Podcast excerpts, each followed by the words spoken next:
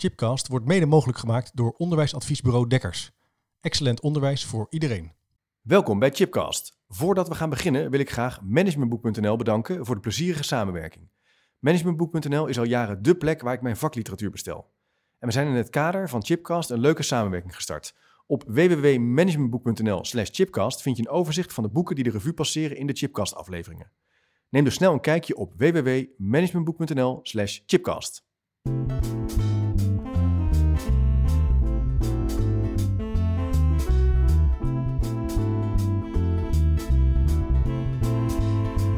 Welkom bij Chipcast, waar ik op zoek ga naar ongewone antwoorden en nieuwe perspectieven op vragen die mij bezighouden.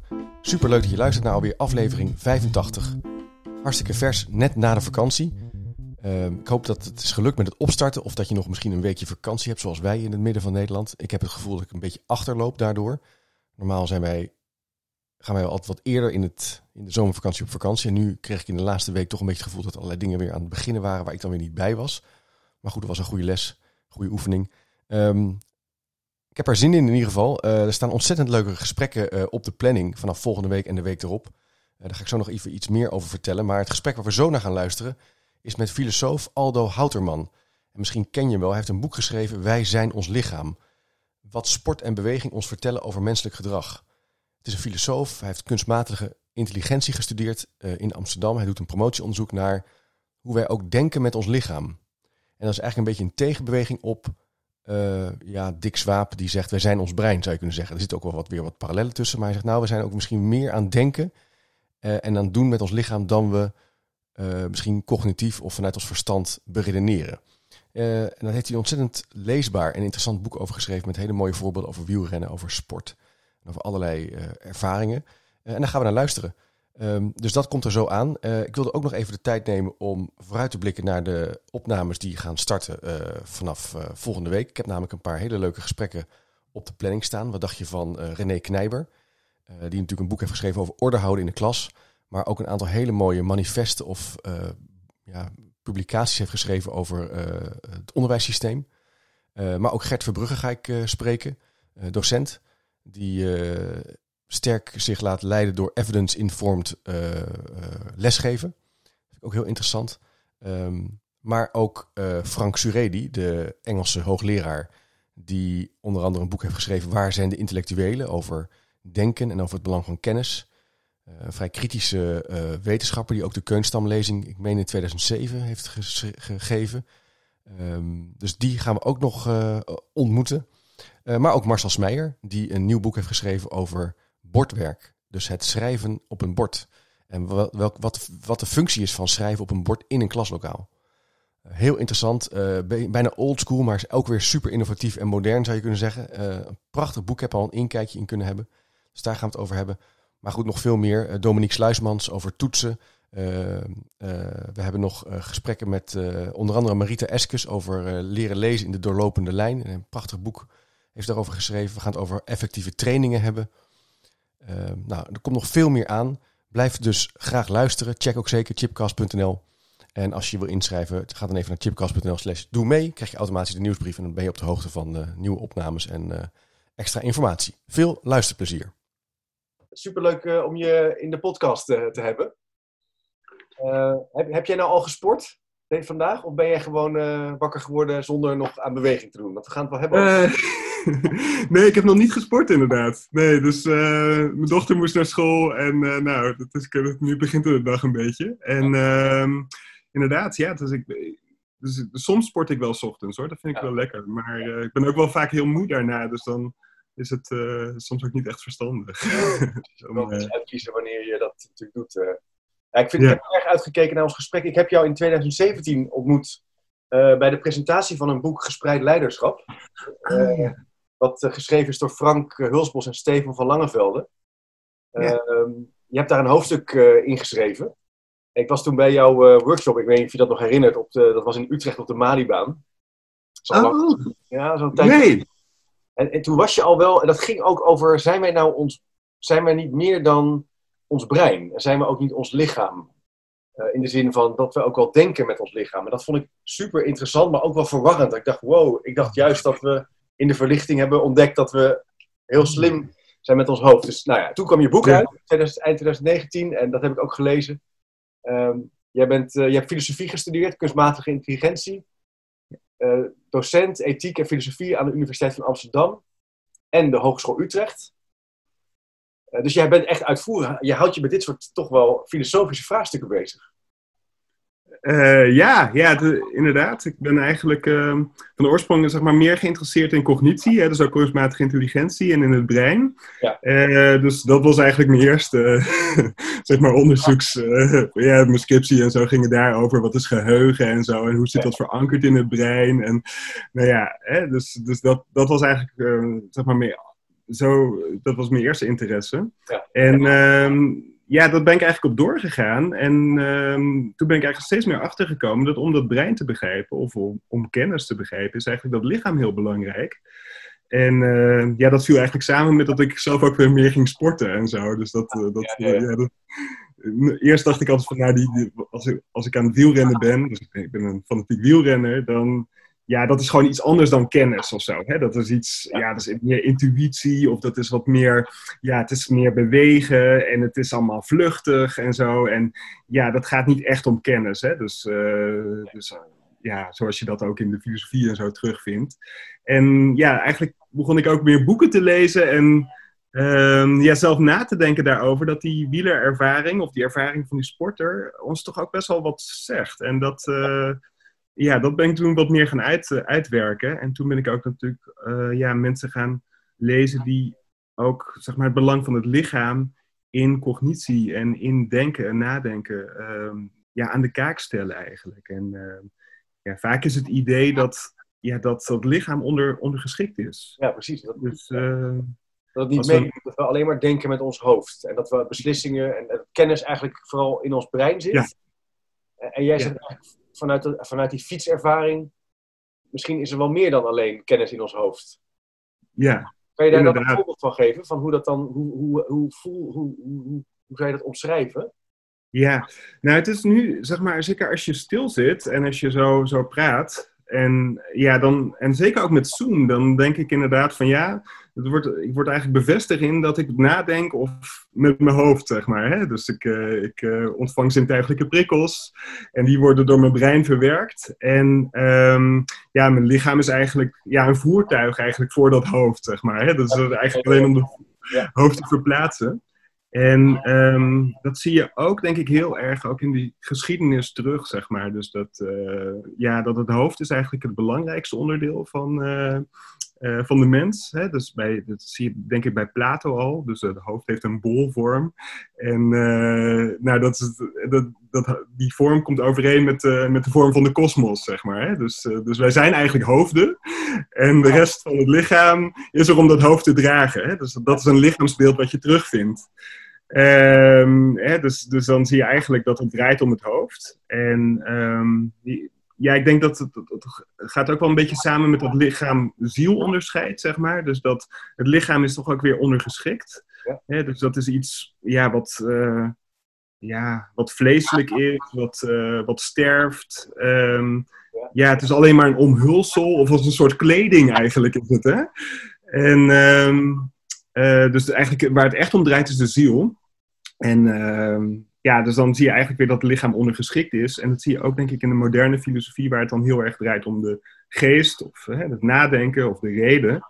Uh, ja, dat we zijn omdat we nadenken met onze geest, of dat we nadenken met ons hoofd. En uh, dat lichaam zie je dan eigenlijk toch weer het, onder, weer het over, ondergeschoven kindje.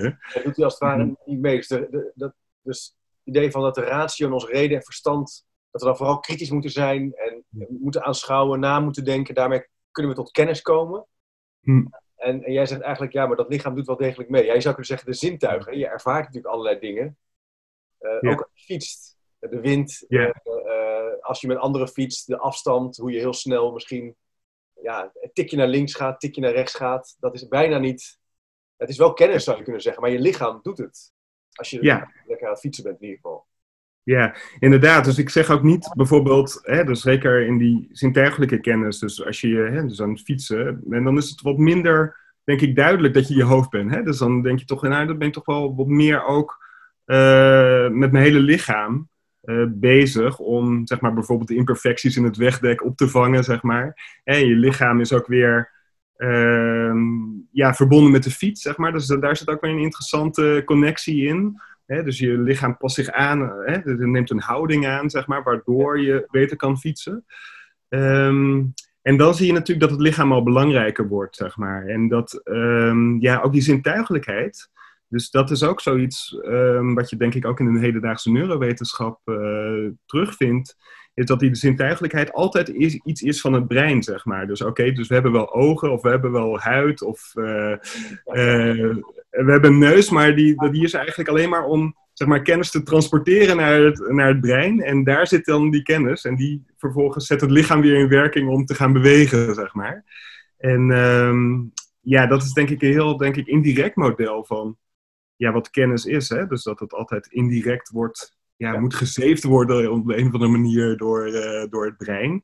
En dan vaak is ook nog de aanname dat dat brein alleen in het hoofd zit. Hè? Dus als je ja, in de anatomie bijvoorbeeld, dan is, um, ja, zitten, eh, dan hebben we ook een, uh, een perifeer zenuwstelsel. Niet alleen een centraal zenuwstelsel, het hoofd en het, en het ruggenmerg, maar ook, hè, dus we hebben zenuwen door, de hele, door het hele lichaam. Dus dat is ook al, denk ik, al interessant. En die zenuwen zijn natuurlijk nauw verbonden met onze spieren en met onze huid. Dus ik zie altijd nooit zoveel, uh, nooit zoveel aanleiding om nou echt een tweedeling te maken. Dus aan de ene kant het brein en aan de andere kant de rest van het lichaam. Dus ik denk dat het eigenlijk veel, heel erg met elkaar verknoopt ligt. En uh, betekent ook helemaal niet dat ik de activiteit in het brein ontken. Uh, hè, dat is zeker belangrijk. En voor zover we weten is het brein ook altijd actief als we aan het bewegen zijn. Dus, dus dat is absoluut belangrijk. Alleen, ja, als model van kennis is het een beetje slecht, denk ik. Hè? Dus het is, niet, het is zo heel indirect. Hè? En zeker als je aan het fietsen bent en je hebt de wind, dan voel je eigenlijk alles heel direct, ook in je huid al en zo. En, en je lichaam is ook heel adaptief. En uh, jij vindt eigenlijk zelf wel best wel oplossingen, zeg maar, daarvoor om daarmee om te gaan. Ja. Dus, uh... Interessant. Je kan natuurlijk ook heel veel leren door te bewegen. Dus ik weet niet of dat precies is wat jij bedoelt, hoor. Maar ik moet hm. denken ooit aan een... Ik ga even naar een sportschool. Er zit, na, zit naast mij zat er een hele, zo'n hele serieus getrainde, enorm grote man.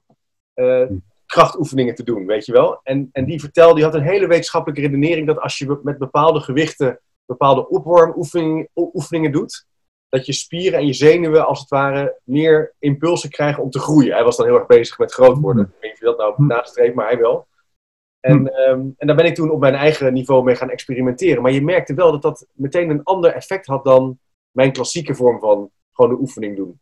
Dus blijkbaar maakt het heel erg uit uh, hoe, je, hoe je interacteert met een bepaalde oefening, of hoe je op een fiets zit, of hoe je zwemt, of je ook beter ergens in wordt. En dat, zit, dat is natuurlijk iets in je hoofd, maar ook iets in je fysieke uh, gestel, zeg maar. Ja, dat is zeker zo. En dus, dus eigenlijk het hele lichaam wat dan leert, denk ik. Hè? Dus, dus, dus zeker al met sporten is dat natuurlijk heel duidelijk. Dus je, ja, je verandert niet alleen dingen in je brein als je traint, maar je verandert je hele lichaam, zeg maar. Hè? Dus, dus het, vaak wordt er ge, ge, gedacht over neuroplasticiteit. Dus dat het brein is plastisch, dus dat kunnen we op de een of andere manier bewerken. Hè? Dus dat, uh, hè? En, en dat, dat, ben ik ook mee eens. Dat vind ik ook, maar ik zou zeggen, er is geen reden om te zeggen waarom is de rest van het lichaam dan niet plastisch. Hè? Dus de spieren zijn ook, die zijn ook bewerkelijk. En uh, in zekere zin, evolutionair gezien, zijn, is ook ons geraamte en ons, uh, de botten en zo zijn ook, die, die veranderen ook, zeg maar. Die gewoon mee, ja.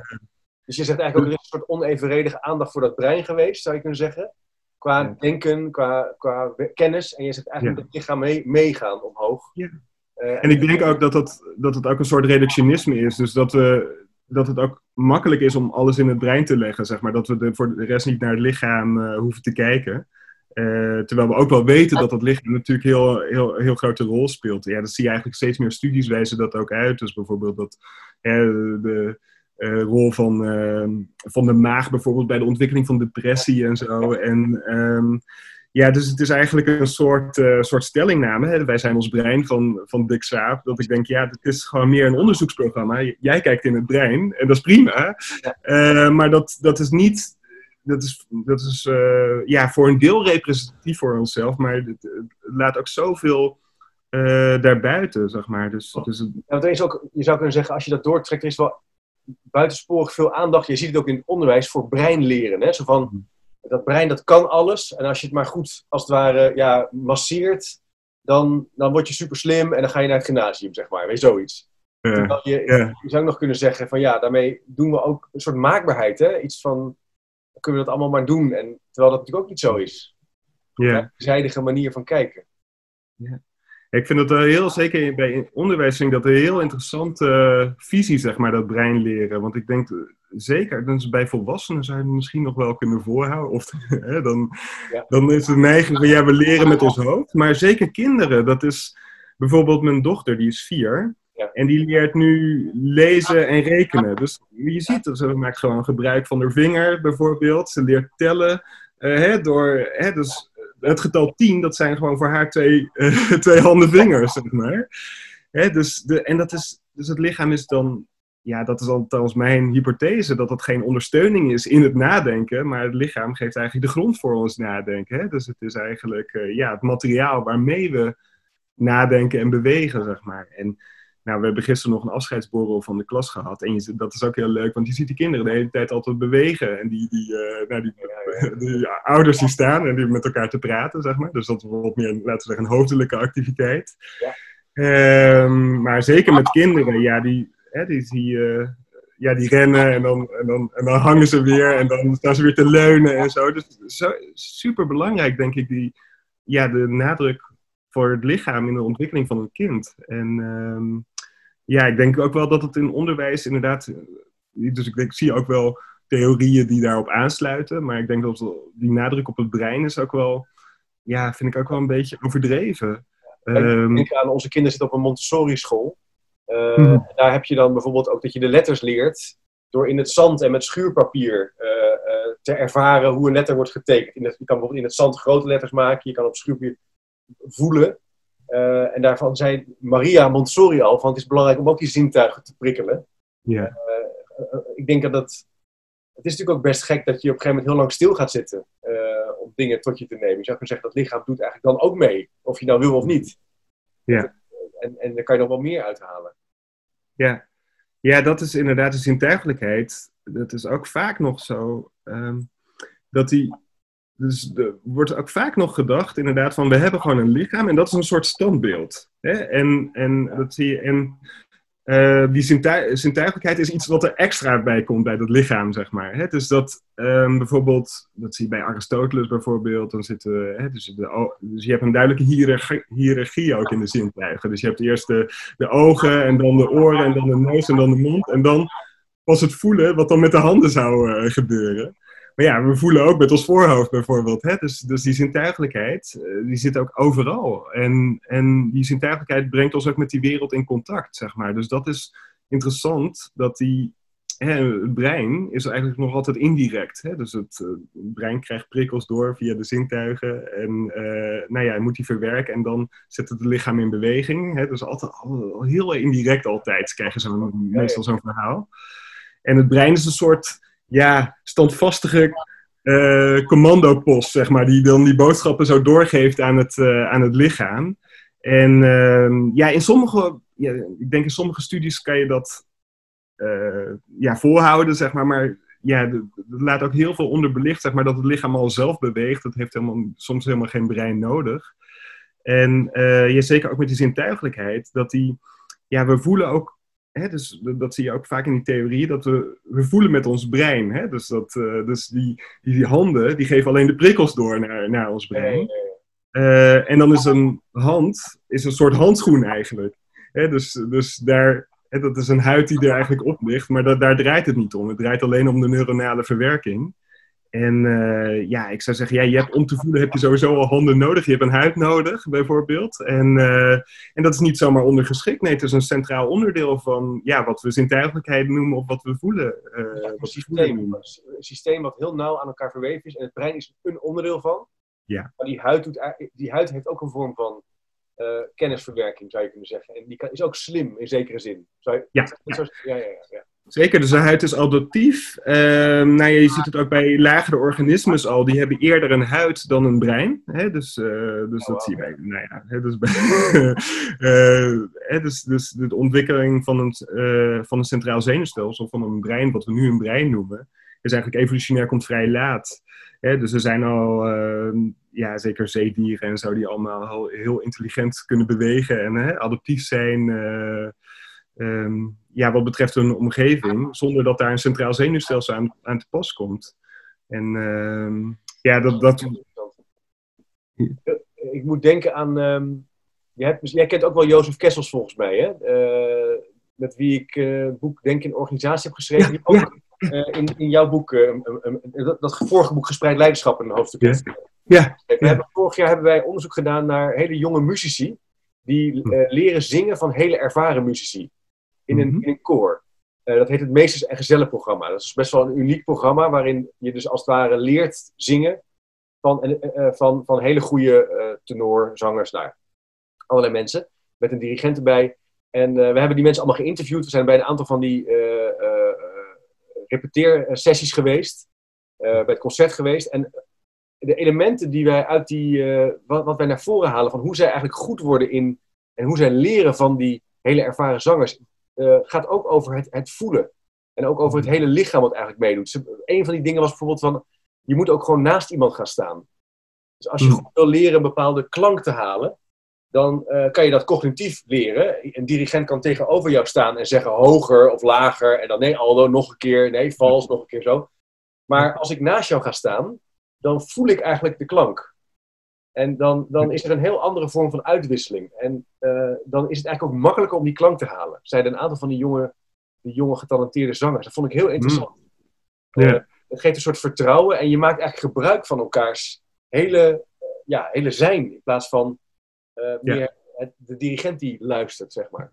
Ja, hè? Dus, dus, ja, dat is ook interessant. Dus, dus in mijn boek heb ik het ook over musicaliteit van de sporter. Ja. En ook ja, dat je het lichaam ook een soort klankkast is. Hè? Dus, je, hè, dus je, je luistert niet alleen met je oren of met je brein, zeg maar. Maar je probeert het geluid met je hele Ja. lichaam op te vangen, zeg maar. Hè? Dus dat zie je bij olifanten bijvoorbeeld. Die dus een mega lichaam, lichaam hebben. Ja. En die gebruiken hun hele lichaam eigenlijk om ja, eh, ja, patronen, harmonieën op te vangen, zeg maar. En, eh, en dat is ook denk ik bij sporters zo belangrijk. Dus dat, ehm, ja, dat zie je denk ik in de sportliteratuur niet zo heel erg. Dat die sporter ook een bepaalde musicaliteit in, in zich, eh, zich heeft. Hè? Dus, dus je hebt natuurlijk altijd beweging om je heen. Er zitten bepaalde ja, patronen in, ritmes, harmonieën. En op de een of andere manier moet je daar als sporter op mee leren bewegen, zeg maar. En, en dus wat belangrijk is, zeker bij een voetballer of zo, hè, dus, dus vaak is het, wordt dat nog heel erg dichterlijk gezien, hè, dat een wedstrijd is een symfonie, bijvoorbeeld. Hè? Ja. Dus hè, dat was zo'n mooie wedstrijd. En dan, en dan wordt het altijd als metaforisch eh, opgevat. En eh, ik denk dat er heel veel, ja, er zit echt een kern van waarheid in, zeg maar, dat, ehm, ja, dat die ja, hoe we spelen en, en hoe, we, ja, hoe die kennis wordt verwerkt, zeg maar, dat dat niet alleen een proces is wat in ons hoofd zit, maar natuurlijk, het is afhankelijk van, van de bal, van de, hoe, hoe de bewegingen om ons heen zijn, het stadion dat gilt en joelt en zo. En ehm, dus, dus je moet als voetballer, moet je denk ik heel goed onderscheid kunnen maken tussen, zeg maar, die patronen of die geluiden die op je afkomen, die wel van, voor jou handelingen van belang zijn en, en ja, gegil dat dat niet is, zeg maar. Dus er zit een heel denk ik, een heel sterk luisterend vermogen in de sporter. En, ehm, in je boek noem je ook verschillende voorbeelden van teamsporten, waar je dat eigenlijk ook terugziet. Hè? Eh. Je hoort ook wel eens sporters daarover praten. Ja, ik heb bijvoorbeeld die Michael Jordan documentaire, heb je misschien, nou ja, dat is nu net op Netflix, fantastisch eh, verhaal over hoe hij in zijn team naar vijf championships volgens mij gaat achter elkaar. Maar je merkt ook dat als zij geïnterviewd worden, of als je kijkt naar wedstrijden waar ze buitengewoon goed spelen, of heel slecht spelen, dat ze elkaar, ze weten gewoon waar ze zijn van elkaar. Het, is, het, is, het zit in, hun- in hun alles. Dat als, als hij die bal bijvoorbeeld eh, doet alsof hij hem paast en hem toch doorspeelt, dan weet hij al, ja, zijn, Scottie Pippen staat altijd een hal- anderhalve meter, weet je wel. Hij weet precies hoe die bal. Maar ze kunnen ook enorm vloeken als het niet goed gaat. Ze voelen als het ware dan, eh, en dat voelt ook heel frustrerend, dat het niet loopt, zeg maar. En dat is dus meer dan alleen ons brein wat dat voelt. Het, het lichaam reageert er ook enorm op. Ja, inderdaad. Ja, dat, dat was ook iets wat ik toen ik met sport bezig ging houden. Dus dat ze ook heel veel wisten. ehm, ja, bijvoorbeeld een, spit- een speler wist, zeg maar, waar iemand stond terwijl hij hem niet had gezien. Ja. En, en dat is wat mij betreft inderdaad zo het oriënterend vermogen van het lichaam, zeg maar. Dus het lichaam is niet alleen hè, dus ja, door huid, hè, dus niet alleen één ding. Uh, maar het lichaam, dat oriënteert zich altijd ten, ten midden van andere lichamen, zeg maar. Hè? Dus, het, uh, dus het heeft altijd een gevoel van wat er om, om zich heen aanwezig is, zonder dat het zeker daarvan kan zijn. Hè? Dus dat is ook... Um, ja, dus, dus, dus dus die lichamelijkheid en dat voelen en dat luisteren, zeg maar, dat is altijd op dingen die nooit helemaal zeker zijn, maar die, waar je toch soms van moet uitgaan dat dat het geval is. Zeker in een teamsport. Ook in het rijden in een peloton is dat belangrijk. Je kan niet alles zien wat er om je heen gebeurt, maar je op de een of andere manier uh, weet je lichaam daar toch wel uh, goed op te reageren. Ja. En uh, dat zie je natuurlijk zeker bij, uh, ik denk het bij basketbal. Ik heb die documentaire niet gezien, maar ook bij, bij voetbalteams is dat wel uh, uitgewezen dat, uh, dat zonder dat ze visueel konden zien waar, waar de speler was, toch wel een idee hadden waar die ongeveer moest zijn en waar die paas al naartoe moest, zeg maar. Zodat die, die kennis, ja, je hebt, je hebt, in het boek heb je verschillende delen waar je eigenlijk het idee van we zijn ons lichaam verkent. Hè? Je hebt het punt van beweging onder andere, dat we eigenlijk constant in beweging zijn. Omgeving, ja. andere lichamen en, en dan heb je als het ware het laatste deel van verschillende bronnen of je zou kunnen zeggen filosofen, denkers die, die ook naar ons lichaam kijken. Over dat punt van beweging. Ja, ik ben toevallig nu een luisterboek aan het luisteren over de Comanche-Indianen. Uh, in Amerika. Even een klein uitstapje, maar ik moet er toch enorm aan denken. En uh, die waren heel erg beroemd om hun vermogen om op hele verre afstand pijlen te schieten. Dus die konden vanaf een paard, terwijl ze in galop zaten, op 40 voet, dus zeg maar 15 meter, iemand in het hoofd raken. En als ze die Comanche-Indianen vervolgens uh, gevangen nemen en vragen dat na te doen, dan lukt ze dat niet vanuit stilstand. Ze, dus ze raken eigenlijk helemaal niks. En ja. um, in dat luisterboek begrijp ik dat die Comanche-Indianen eigenlijk hun hele kennis, als, of hoe ze eigenlijk leven, sowieso heel erg in verbinding met de natuur, maar is al constant beweging. Dus er is hm. eigenlijk niks wat stilstaat. Hm. Uh, en wij zijn natuurlijk ook, ja, wij zijn nu in Zoom, zitten we wel stil, maar wij zijn natuurlijk eigenlijk altijd in beweging, zou je kunnen zeggen. We zijn nooit. Dus dat, ja. ons lichaam is altijd van A naar B of van, nou ja, met anderen, daar komen we straks, straks op. Hoe, hm. hoe zie jij dat dan als filosoof, dat punt van beweging? Ja, um, dus inderdaad, die, dus, dus, zeg maar, die beweging is ook echt heel erg ondergeschikt. Dus net zoals met die lichamelijkheid, zeg maar. Dus dat wordt eigenlijk vaak ook in lichaamsbeelden. Um, ja, dan is dat iets waar we van af moeten. Dus het is eigenlijk een soort uh, toren of een koning zeg maar, op een schaakbord. Hè, dat af en toe zo beweegt, hè, af en toe een zet doet. En dan weer tot rust komt. Uh, ja, ja. En... Um, ja, dat, is denk ik, dat zie je denk ik in Plato al heel erg. En um, ik denk ook in de mechanica, dus de moderne filosofie, zeg maar. Dus dat om te bewegen, dan hebben we een, een kracht nodig uh, die sterker is dan, uh, hè, die, die, die, ons kan laten bewegen, zeg maar. En dan, en dan als die kracht is uitgewerkt, dan, hè, dan, dan komen we weer tot stilstand, zeg maar. Uh, en ik denk dat dit soort beelden zijn nog heel sterk aanwezig ook in de nou, sportwetenschap, maar ook in de geneeskunde, zeg maar. Dus, hè, dus dat, ja, beweging, dat moet, eh, dat moet in gang worden gezet, zeg maar. Dus we hebben een sterkere kracht voor nodig. Toch? Energie erin en dan... Ja, ja. ja precies. En um, ja, ik ga er eigenlijk vanuit inderdaad uh, dat, dat het lichaam vanzelf al beweegt. Dus bijvoorbeeld we, we halen al adem, zeg maar. We moeten onze spieren aan, aanspannen. Dus eigenlijk is het altijd al in beweging. En je hebt gewoon ja, wat minder intensieve bewegingen, wat, wat meer intensieve uh, beweging. Ja. Maar dat begrijpen we uh, uh, vaak slecht, zeg maar. Dus we denken van ja, als je kennis nodig hebt, dan heb je eigenlijk stilstand nodig, zeg maar. Dus dan weten we hoe de ruimte eruit ziet. Dan weten we hoe het lichaam eruit ziet. En dan kunnen we pas bestuderen hoe het, ja, hoe het zich moet verplaatsen. Dat was dus ook bij die Indianen, waar ze dus ook zeiden van ga maar stilstaan, ga maar schieten. Ja. Ze, ze zeiden daarna ook, ja, dit zijn, dit zijn wilden. Deze mensen kunnen helemaal niks. Die kunnen alleen op een paard zitten. Terwijl ze eigenlijk heel ver ontwikkeld waren vanuit die beweging. Dus er zit ook een soort normatief oordeel ook op. Hè? Dat stil, hè? Dus je moet stilstaan, analyseren, kijken naar, naar, uh, naar Aldo. Wat ja. kan hij? Oh ja, nou ja, ja goed. Hij kan uh, toch niet zo goed schieten als ik dacht. Weet je wel? Ja. Terwijl jij eigenlijk zegt, dat is vreemd. Of in ieder geval opmerkelijk dat we daar zo naar zijn gaan kijken. Ja, inderdaad. Hè. Dus je weet ook, ja, er zijn ook inderdaad, wat ik ook in mijn boek nog zeg, dus, dat, uh, dus mensen die die weten wel bijvoorbeeld hun neus te snuiten, maar ze weten niet hun neus aan te wijzen, bijvoorbeeld. Dat, dat heb je al. Hè? Dus, hè, dus om het, als we erover na moeten denken hoe ze hun lichaam moeten gebruiken, dat het dan niet, ja, op de een of andere manier weten ze het niet. Terwijl als het onbewust gaat of als het ja, onnadenkend, zeg maar in de alledaagse omgang, dan weten ze het altijd prima te gebruiken. Dus ja, voor mij is dat een aanleiding om te, te denken van ja, hoe. Uh, ja, is, kunnen we daar ook al spreken van kennis, zeg maar. Hè? En ik denk dat dat een heel belangrijke bron is. Hè? Natuurlijk denken we ook na en, en dat is ook belangrijk, denk ik.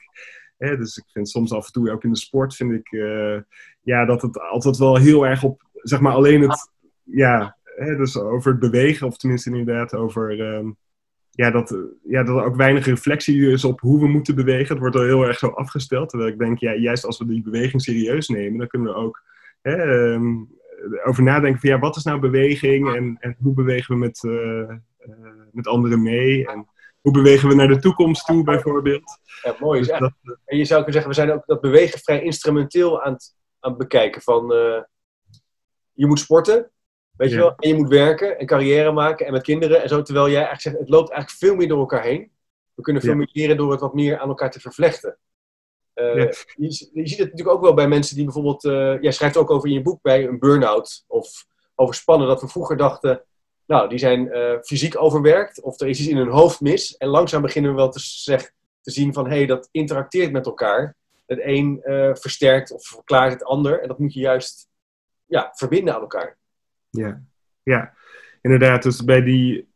Um ja, zo bij die burn-out wordt ook nog zo vaak het onderscheid gemaakt tussen dat is een geestelijk probleem en dan heb je ook nog lichamelijke problemen. Hè? En, en dat is ook in de geneeskunde zo, dan, uh, nou ja, als je uh, niet, klachten hebt die niet verklaard kunnen worden, dan zit het tussen, tussen je oren, zeg maar. Ja. En ik denk natuurlijk, ja, dat is gewoon een probleem van het lichaam. Hè? Dus je hebt, ja, hoe je nadenkt, of een depressie, zeg maar, of een burn-out, dat is iets wat ja, globaal speelt over het hele lichaam. Is niet alleen wat hè, in het brein zo is, maar ook ja, hoe reageert het lichaam op de omgeving? Uh, zeg maar, hoe staan we in contact met anderen? Uh, inderdaad, zintuigelijkheid ook heel belangrijk bij, bij, uh, bij depressies bijvoorbeeld. Hè? Dus dan hebben we ook een andere zintuigelijkheid. We hebben het idee dat we helemaal niks meer kunnen proeven of zo van de, van de wereld. Dus um, het is zo... Um, ja, we zijn zo geneigd om dan te denken, oh ja, dat moet door het brein komen en daar zit de, zit de oorzaak. En ja. uh, dat komt natuurlijk ook door die opkomst van die hersenscans in het begin jaren negentig, zeg maar, dat, uh, dat we denken, ah, daar ligt de sleutel van onszelf. Hè? Dus daar, uh, daar ligt het geheim, dat we tot nu toe dus niet goed in kaart konden brengen. En voor, zo, en, en voor heel veel opzichten klopt dat ook wel. Dus ik denk ook wel dat hersenwetenschap ons ook heel veel leert. Alleen het wordt uh, ja, waar ik echt uh, bang voor ben, is dat dat dualisme zeg maar, tussen brein en lichaam gewoon uit weer wordt overgeërfd. En dat er alleen maar naar het brein wordt gekeken. Ja. Nou ja, je um, ook medisch dat we dus eigenlijk dingen gaan uh, verschil gaan maken tussen, tussen thema's. Terwijl jij zegt, er zit toch wel heel sterke overlap in bij het voorbeeld van zo'n burn-out. Bij, ja. bij, hoe het lichaam zich relateert aan zijn omgeving. en, en wat we denken. En dat, dat, dat is niet zomaar uit elkaar te halen. Maar ja, je krijgt vaak wel een sticker van, nou, jij moet naar de, de psychiater of de psycholoog. Of je krijgt een pilletje. Ja. Ja, ja en zeker ook met, die, uh, met het voorbeeld van die burn-out. Dan, hè, dat, uh, ik, ik, citeer dan Brechtje Hofstede. Die heeft uh, al op vroege leeftijd een burn-out gehad. En het interessante is dat, ehm, ja, nou ja, zij had eigenlijk al best wel vaak ook ja, gepraat en geschreven over ja, hoe ze ja, hoe ze dat meemaakt. En dus ook gewoon een gesprek met de psycholoog, dat hielp ook niet zoveel voor haar. En voor sommigen kan dat heel goed helpen hoor. Maar voor haar was het interessant ja. dat ze juist ging lopen of ging hardlopen, zeg maar. En daardoor juist weer um, ja, zichzelf voelde eigenlijk. Hè? Dus, uh, dus door het lopen, door de activiteit, door de beweging. Um, ja, leren we ook, ook onszelf kennen weer. Of, of kunnen, kunnen we onszelf weer hervinden. Dat is natuurlijk, maar goed, misschien isoleer ik daarmee even het punt van sport. Maar wat wel opmerkelijk is aan sport, dat ook als, stel je voor je voelt je super gaar of moe. Of je hebt geen energie meer. Ik heb het ook wel eens. En ik ga hardlopen of ik ga wandelen of rennen of fietsen of naar de sport. Dan voel je je altijd, dus ik altijd beter daarna.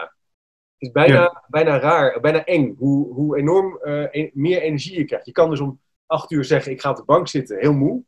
Maar als je van acht tot kwart voor negen zou rennen, dan zit je om negen uur op de bank alsof je denkt, nou, ja. kan de wereld aan. Dus dat ligt, en dat ja. je, je denkt letterlijk anders. Ja, ja. Nee, dat, dat, vind ik, dat, dat heb ik ook wel. Die ervaring heb ik ook heel erg, inderdaad. Dat, dat, nu als het ware op een hogere platform te zetten, maar dat heb jij ook. Ja, ja. ja en, en soms denk ik ook wel dat ik ermee moet uitkijken en dat het soms ook wel heel erg een norm is van je moet bewegen. Hè? Dus... Um, Dus dat er toch heel erg een soort uh, politiek ook in zit van, nou, we moeten ons lichaam productief houden en zo. En uh, dus bewegen is goed voor je brein bijvoorbeeld. En uh, ik vind dat, ik bedoel, ik ga wel mee natuurlijk in die aandacht voor beweging, maar ik vind ook wel dat we daar ook wel kritisch naar kunnen kijken, zeg maar. Hè? Van, want, want als we dus uh, niet zouden hardlopen, dan zouden we niet bewegen, bijvoorbeeld. Dus dan zouden we niet anders... Ja, dus, ja. En dan krijg je toch, ja, ik laat het even zien, zo'n smartwatch, hè, die dan zegt van, nou Chip, gisteren heb je wel gesport. Dat, zegt, dat ding zegt letterlijk, gisteren was je toch actiever dan vandaag. En dan krijg je natuurlijk van, oh shit, ik moet maar weer gaan, weet je wel. En dan wordt het een soort norm of een druk. Ja, dus, dus ik vind uh, inderdaad, ik ga ook mee met die aandacht voor sport, zeg maar. Ik denk ja, dat er heel veel, ja, heel veel interessante inzichten in onszelf eigenlijk ligt, zeg maar. Dus, dus door te gaan bewegen en door te sporten of door yoga te doen bijvoorbeeld. Ja. En leren we ook iets van onszelf kennen, wat, ja, wat we ook kunnen nou ja, gebruiken, om het uh, zo te zeggen. En de andere kant is het gevaar dat, uh, dat die beweging weer heel erg instrumenteel wordt gezien. Van ja, we doen dit omdat nou ja, het is goed voor ons brein of het is voor onze gezondheid. Of voor, nou ja, om indruk te maken op de buurman bijvoorbeeld. Ik, ja, dus, uh... om productiever te worden als je de link naar organisaties legt. Van uh, een sportschool hebben we op het kantoor, zodat mensen nou ja, hun target halen. Hè? Dus de, ja. dat, dan, wordt het natuurlijk, dan zit er een economische, een economische drijfveer achter. Terwijl je, jij zou misschien veel, veel meer een pleidooi doen om het, het, bewegen en het denken veel meer aan elkaar te verbinden. Ja, ja dat, dat was eigenlijk ook mijn opdracht voor mijn boek, zeg maar. Dus dat, je hebt aan de ene kant, uh, vond ik het altijd sport, vond ik heel leuk. En ik vond filosofie heel leuk. En, uh, en ik had eigenlijk, ja, dus dus ik had ook wel met filosofen achteraf, zeg maar, na een vergadering of zo, of met collega's, dan, dat we het wel ook wel over een voetbalwedstrijd hadden. Maar dat is toch eigenlijk een soort uh, ja, gebied waar je dan niet aankomt of wat je dat toch niet heel serieus neemt. En ik probeerde juist die. Ja, aan de andere kant vond ik in de sport dacht ik wel, daar zitten wel interessante filosofieën in. En ook in, in, beweging en zo. En ook, dus ook best wel veel nagedacht daarover. Maar het is een beetje onderbelicht geraakt. Want het gaat altijd heel erg om trucjes. En om uh, ja, ja, dat je je prestatie omhoog gaat brengen. Wat op zich ja, kan een reëel doel zijn. Maar ja. het zegt dan, ja. En, um, dus ik vond eigenlijk in de sport vond ik die filosofie ja, wat onderbelicht. Dus ik probeerde die eigenlijk heel erg aan elkaar te koppelen. Van ja, hoe kunnen we nou ja, wat zijn nou eigenlijk de gezamenlijke elementen tussen ja, nadenken aan de ene kant en, en bewegen aan de andere kant? En dan zie je eigenlijk, ja, dat ja, sluit heel erg op elkaar aan. Hè? Dus ook als we nadenken, dan anticiperen we al op wat er gaat gebeuren. Hè? Dus op de toekomst bijvoorbeeld.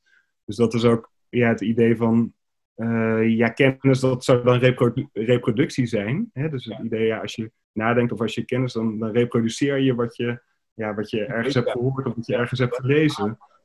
Maar um, ja, zijn ook ideeën over nadenken dat het ook altijd, natuurlijk is het ook reproduceren, maar het is ook anticiperen op wat er gaat gebeuren. Dus uh, hoe je nadenkt uh, en wat je denkt is ook, ja, het heeft ook altijd de toekomst uh, in zich. En ja, er zitten ook altijd bepaalde normen in, zeg maar, wat je denkt dat wenselijk is voor de toekomst. En ik denk dat dat heel interessant is. Dus met zijn sporter is heel belangrijk, zeg maar. Ja, die, is natuurlijk al bezig met waar die bal gaat komen. Of uh, hè, waar de speler gaat staan, zeg maar. Dus daar zit een heel groot anticiperend vermogen in. En ik denk dat we dat ook als filosoof heel goed kunnen gebruiken, zeg maar. Dus dat, uh, of, ja, dus bij het leren of bij het nadenken, dat, het, uh, dat we er bewust van zijn dat nadenken ook altijd is gericht op een bepaalde toekomst. En welke ideeën we daar hebben, wat er in de toekomst gaat gebeuren ja, je wil misschien altijd wel iets realiseren, of iets maken, of iets, uh, iets verklaren. En jij zegt eigenlijk dus ook, ja. ons denken is ook daarop gericht. Dus het is anders dan als je bijvoorbeeld het, het reproduceren van de tafel van acht. Dat zit ja. in je lange termijn geheugen, dat, dat is misschien wat anders. Maar jij hebt het misschien ook wel over wat complexere vraagstukken waar je in een projectteam zit, waar je moet nadenken en dan reageert iemand. Dat is ook een vorm van beweging, zou je kunnen zeggen. Hm. Beweging naar voren toe, of, of, of begrijp ik dat verkeerd? Ja, dus ik denk wel, ja, dat het ook altijd uniek is, zeg maar. Dus vaak is ook nog met die, eh, met, dat is ook wat van die sporters. Hè? Dus je hebt allerlei verschillende spelers, zeg maar. Iedereen heeft ook zijn eigen beweegstijl of zijn speelstijl, zeg maar. En we willen dat toch wel inperken. Hè? We willen gewoon zeggen, nou, die is beter dan die andere. Of uh, we willen een bepaalde trainingsmethode, want dat is dan het succesformule geweest. En nou ja, ik denk dat dat ook heel veel onder belicht laat. Dat iedereen ook zijn eigen manier heeft van ontwikkelen en een eigen manier heeft van... Uh, ja, zich bewegen. Ehm, en ook zijn eigen ideeën heeft over wat, wat een mooi voetbal zou zijn. Of wat goed voetbal uh, zou zijn, bijvoorbeeld, om, om de voetbalmetafoor te, te gebruiken. En ehm, ja, dat dat iets is waar, je als, uh, waar de trainer ook rekening zou mee moet houden. Ja. ja. dat is waar, ja. En het, is, het doet me ook wel denken aan, als je het hebt over dat bewegen richting de toekomst. Uh, mensen vinden het vaak heel erg leuk om over de toekomst na te denken. Als je bijvoorbeeld aan een, aan een leerkracht vraagt: wat is nou jouw ideale schooldag? Of hoe ziet jouw, wat is de essentie van onderwijs? Dan appelleer je eigenlijk op een soort toekomstbeeld, hè, of een soort ideale situatie. Vaak gaan mensen daar enorm van. Uh, meer van, weet je wel, ze worden, ze worden groter bijna, omdat ze worden aangesproken op iets dieper liggends. Ja. Uh, dus het zit ook wel in ons, omdat we dat heel graag willen doen. Zo'n soort ja. op de horizon of nadenken over hoe het zou moeten zijn. Ja, ja, inderdaad. En, en dus, ik, dus dat is um, inderdaad, dus dat is denk ik ook heel erg kennis. Hè? Dat we ook nadenken over wat er in de toekomst gebeurt. Ja. Hè, dus niet alleen ja, dat, inderdaad die tafel van acht, maar ook inderdaad hoe, zeker nu zeg maar, hè, met, met zoveel, ja, de wereld wordt steeds complexer. En, en nou ja, de milieuproblematiek bijvoorbeeld. Um, het zijn helemaal processen die aan het veranderen zijn. Dus ik denk dat het heel belangrijk is om um, um, ja, in ons nadenken ook te denken van ja, welke richting gaan we, gaan we uit en in ons leerproces. En dus, dus ik volgde ook wel die discussie over van ja, je moet gewoon een vakdocent hebben en die moet gewoon zijn kennis overdragen. En, uh, en verder geen, uh, niets doen aan ontwikkeling of aan, uh, ja, die mag geen politiek bedrijven of zo. Of, uh, en, en ik vind natuurlijk ook dat je een goede vakdocent moet hebben. Uh, maar ik denk dat je altijd, dus ik zit ook bijvoorbeeld bij geneeskunde. En, en dus ook als ik met die studenten praat, ze hebben altijd een idee over wat een goed arts is, bijvoorbeeld. Hè? Wat een, ja. En het is soms altijd niet expliciet te maken, zeg maar, wat die ideeën dan zijn. Maar ze, ze denken na in dat kader. Dus ik vind het heel erg belangrijk juist om, om die kaders te bespreken. Van ja, wat vind je, ja, wat is wenselijk in de toekomst? En, en wat is een goede arts bijvoorbeeld? Wat is een goede docent? Um, kan je denken dan dat, maar goed, een beetje een klein uitstapje, maar dat, dat elk mens van nature wel een soort moreel, moreel kompas heeft? Ah, dat ja, ja, nee, zeker. Dus, dus, um, maar goed, die, dat, dat, kan ook een slecht moreel kompas, zijn. Uh, nee, als filosoof ben ik geneigd om te zeggen, ja, nee, de, in, overal zit een soort moraliteit in. Dus er zit, ja, ook in, zeg maar, zuivere wetenschap, er zit ook een idee in van, ja, wat goed is en wat slecht en wat, wat het geval zou moeten zijn. Uh, en als filosoof ben ik altijd uh, geneigd om, zeg maar, proberen die moraliteit ook expliciet te maken. Van, ja, nou, wat, wat zijn nou de idealen of wat, ja, wat voor beelden wat voor verlangens zitten hierin? Ja. Uh, zodat ze daar, uh, ja, niet om dat te bekritiseren, maar in ieder geval ja, mensen daarvan bewust te maken van wat voor beelden zitten daar eigenlijk achter. Daar kan je het gesprek over. En, ja. ja, ja, en meerdere perspectieven ook over, over je vak uh, hebben. En, wat, ik wel, wat ik wel heel fascinerend vind aan, aan, aan, aan jouw boek en aan dit denken is dat. En dat herken ik ook wel in organisaties, dat wij dat, dat, dat fysieke nog helemaal niet echt gebruiken. In die zin, je merkt het ook aan, uh, aan workshops waarin mensen moeten staan, of elkaar, weet je wel, in een, in een kring moeten staan. Dat vinden we eigenlijk al snel. Ja, je hebt uitzondering, maar de meesten van ons denken dan van: wow, wat gaan we nu doen? Uh, je, hebt, je kan nog heel verder ingaan. Je hebt ook wel opstellingen. Hè? Dan ga je met elkaar een opstelling nadoen om een vraagstuk analyseren. Dan ga je mensen in de ruimte positioneren. Dat zijn van die oefeningen die al snel als heel soft worden uh, benaderd. Ik was ook altijd al wel sceptisch over. Ik denk, ja, daar gaan we weer. Maar het erge is dat je er altijd heel veel van opsteekt. Of erg. Het opmerkelijk is, het, uh, door beweging te gebruiken, leer je eigenlijk heel veel. Het is een soort onbenut. Ja, we, we, natuurlijk doen we het al, maar aan de andere kant is het wel een beetje weggeorganiseerd in bedrijven. Ja. ja, we zijn het ook denk ik niet meer gewend, hè? Dus dat, of niet meer, we zijn het gewoon helemaal niet gewend om, zeg maar, inderdaad met je collega's uh, samen te bewegen of in een ruimte. Hè, omdat we, ja, we zijn denk ik ook, in het onderwijs is het natuurlijk ook nog heel erg, je moet stilzitten op een, uh, op een stoel en, ja, dan, en dan kan je nadenken of dan kan je suggesties doen. Ja. Uh, vergadertafel natuurlijk. En ja, dus dan kan het heel onwennig zijn inderdaad om opeens een soort systeemopstelling ja, elkaar op te vangen of zo. weet ik veel wat. En, dus ik, ik, begrijp die spanning wel, ja. Het, ik, ja het is, er is aan de andere kant niks zo praktisch als een goede filosofie, zou je zeggen. Dus Als we, dit, als we jouw jou, jou, jouw stelling van ik beweeg dus ik ben, Mhm. zo langzamerhand naar organisaties toe brengen, wat zouden we dan kunnen leren van deze filosofie? Wat zouden we, of kunnen leren, wat zouden we kunnen doen? eh, of verder kunnen verkennen wat jou betreft? Ja, dus, dus dat, dat heb ik natuurlijk ook in het hoofdstuk waar je het net al eh, hebt gerefereerd. Inderdaad, dat een organisa- organisatie is net zoals hè, een lichaam eigenlijk altijd in beweging. Dus het is ook altijd iets wat een ja, zelforganiserend proces. Dus het is niet iets van ja, wat hiërarchisch wordt gestuurd, zeg maar. Hè, dat dat een vaste vorm heeft. Maar eh, ja, dus een organisatie heeft natuurlijk altijd een buitenwereld waar het, hè, waar het input van krijgt en ook weer wat teruggeeft en zo. Dus dat is interessant van ja, hoe kunnen we die beweging gebruiken? En vaak denken we, nou ja, een organisatie moet een vorm hebben. En dat is vaak nog een vaste vorm. En ehm, ja, dus ik pro- probeer in mijn boek ook wel heel erg veel, ja, zeg maar, nadruk te leggen over ja, die beweging. Wat, hè, dus hoe, hoe kunnen we nadenken over patronen in beweging, zeg maar. Dus er is een aanlopende beweging en een aflopende beweging. Ja. Ja, en er zijn, hè, hoe kunnen we water, hè, dus, eh, waterstromen en hittegolven en zo, hè, dus die we ook in ons lichaam hebben, zeg maar. Hoe kunnen we ja, onszelf ook zo zien, zeg maar, als iets van, nou, oké, dus bijvoorbeeld, soms ben je boos en dan gaat het ook weer weg eigenlijk, hè. Dus, dus dan zie je eigenlijk, ja, dan, dan ben je in die vorm, maar dan gaat ook weer, dat ver- verdwijnt ook weer. En, ehm, dus ik probeer ja, dat soort concepten ook mee, mee te nemen, zeg maar, van, ja, hoe, eh, hoe vormt het zi- zichzelf en hoe zijn we eigenlijk altijd in dynamiek met de omgeving en hoe ja, reageren we daarop? Ehm, Je zou kenniscreatie dus meer kunnen zien als een, als een beweging, kennisdeling. Ik, heb, Hmm. ik doe me een beetje denken aan, ik heb in mijn eh, promotieonderzoek veel onderzoek gedaan naar netwerken, naar informele netwerken. Dus hoe Hmm. zeg maar, artsen in een zo- verzorgingsziekenhuis of een gedeeltelijk Hmm. verzorgingshuis en een ziekenhuis werkten aan dwang- en drangverpleging. Of eh, hoe, hoe eh, docenten werkten aan lastige vraagstukken. En dan zag je ook dat die netwerken waren niet hiërarchisch georganiseerd. Er was dus niet een leidinggevende die zei van, Aldo, jij moet nu dit doen. Dat waren eigenlijk, ja, ze ontstonden. Dat er een soort ritme in zat. Dus dat, Hm. dat eigenlijk al die, dat die netwerken als het ware, het begint met uitnodigen, met samenkomen, eh, met Hm. uitwisselen, vervolgens een vraagstuk analyseren. Dan gaan ze iets maken. Ze bedenken van, nou, we moeten een nieuw protocol schrijven. Laten we daar eens nog een keer voor bij elkaar komen. En dat ontstaat eigenlijk. En dan vervolgens wordt het verspreid in de organisatie. En dan lost dat netwerk ook weer op. En dan vaak uit, dat, uit, die, uit die oplossingsfase komt weer een nieuw initiatief. Van een vervolgvraag. Van iemand anders die zegt, ja, nou hebben we wel dit vraagstuk opgelost. Maar we hebben nog helemaal niet nagedacht over puntje, puntje, puntje. ja. En eh, dat vond ik toen in de tijd, ik ben er nooit echt op verder gegaan. Toen dacht ik van, dat lijkt wel op een soort andere beweging dan dat we in een organisatie gewend zijn om er naar te kijken.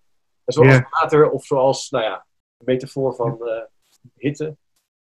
Nou, interessant dat je, dat je dat netwerken noemt. Eh, ik, dus ik heb ook in mijn boek een hoofdstuk over het lichaam als netwerk, zeg maar. Hè? Dus, dus wat ik probeer een beetje langs het idee te gaan dat, dat het lichaam hiërarchisch georganiseerd is, zeg maar. Dus dat het, eh, dat het brein aan de top staat. Ehm, en ehm, dat netwerk komt eigenlijk ook van weefsel. Hè? Dus dat valt zo mooi, mooi een met, de- met wat de huid is. Hè? Dat is ook natuurlijk een weefsel. En het interessante aan het netwerk is natuurlijk dat er allemaal combinaties tot stand kunnen komen, zeg maar, tussen de punten onderling, hè, de knopen in het netwerk, zeg maar. Dus, eh, dus dan ja, moet de kennis niet vanuit één domein komen, hè, vanuit het brein bijvoorbeeld, of vanuit de top van een organisatie. Maar is het juist, er zijn het juist alle toevallige combinaties die, eh, die, ja, die, die dat netwerk bepalen. Dat is heel interessant, maar dan zou je ook zeggen, als dat zo is, dan, en dan is beweging eigenlijk heel belangrijk, want die punten moeten elkaar kunnen ontmoeten. Die moeten, hè, de Ja. je moet een beetje de kans vergroten dat twee artsen die een vergelijkbaar vraagstuk hebben, elkaar ontmoeten. Eh, Ja. En dat kan je organiseren of faciliteren.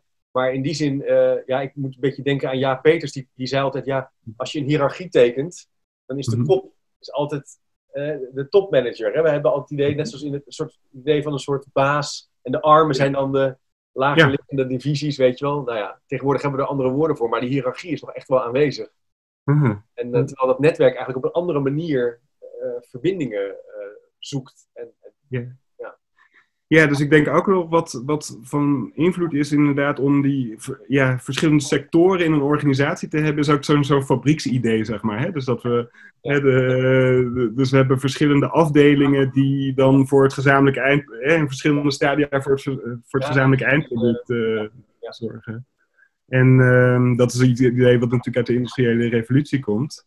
Ja. en ik denk dat dat ons in de weg zit inderdaad van dat, van dat netwerkidee, zeg maar, waarin je juist ja, hè, dat, dat, er niet verschillende afdelingen zijn, maar juist ja, toevallige verbindingen, toevallige kruisverbanden die je ook nooit zo had kunnen ontwerpen eigenlijk uh, tot stand komen. Nee. Ehm, ja, maar hoe je dat moet inrichten, vind ik ook heel lastig. Maar... Een, een uitstapje hoor, op basis van je boek, maar dat maakt wel nieuwsgierig, uh, hoe je daar, uh, hoe je daar nu, ja, wat dat betekent. En jij bent, jij bent ook met een promotieonderzoek bezig. ja. Misschien kan je, kan je daar nog iets over zeggen, wat je, waar je nu waar, waar sta je nu in je, in je onderzoek? Ja, ik ben uh, eigenlijk dan met, uh, ja, zo met filosofie van sport, beweging en lichamelijkheid uh, bezig. En het idee is eigenlijk dat ja, in veel filosofie is ook de mens wordt begrepen vanuit de geest hè, of vanuit het nadenken.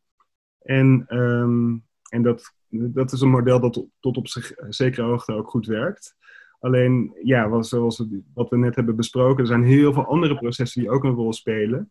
En uh, daarom probeer ik eigenlijk inderdaad, net zoals in het boek, weer de sport eigenlijk als een uitgangsmodel uh, te nemen. En dan um, ja, te kijken ook, ja, wat voor, hoe kunnen de mensen ook begrijpen als iets wat beweegt, wat ja, geëmotioneerd is, wat samen, wat samen beweegt. Um, en ja, dat probeer ik natuurlijk te koppelen aan wat, uh, wat filosofen die ook toevallig in de 20e eeuw juist die lichamelijkheid uh, naar voren hebben gebracht. Dus dat vind ik een interessante trend. Van ja, waarom komt dat lichaam nou opeens naar voren? En uh, ja, vaak is het ook nog het idee dat als we het over het lichaam hebben, dat het, dat het uh, al van tevoren al ondergeschikt is. Dat we denken, nee, ik kan niet gereduceerd worden tot mijn lichaam. Hè? Dus, want dat is, uh, ja, dat, dat ben ik niet. Of dat is, dat is alleen maar materialistisch of reductionistisch. Terwijl ik probeer dat lichaam juist heel erg breed te maken. Zeg maar. Ik denk dat het een heel interessant concept is, omdat, ook omdat er in de wetenschap, uh, ja, je hebt in verschillende wetenschappen hebben ze het over lichamen. Dus bijvoorbeeld in de sociologie, heb je, nou, heb je, hè, we hebben het nu over racisme, over zwarte lichamen, witte lichamen. Uh, maar ook in de natuurkunde, dan heb je, de lichamen zijn kleinste deeltjes. Dus ik denk dat een filosoof altijd bezig moet zijn met de verbinding tussen wat er in verschillende vakgebieden speelt, zeg maar. En dan een, ja, iets eruit te halen wat, ja, um, ja, wat, wat een gezamenlijk concept zou zijn. Dus dat nu, ja, daarom ben ik ook gericht op die lichamelijkheid. Dus ja, lichaam is een heel interessant concept, denk ik. En, en vandaar probeer ik iets over onszelf te zeggen en over, over uh, ja, hoe die wetenschap ons, ja, de mens, de mens in kaart uh, brengen.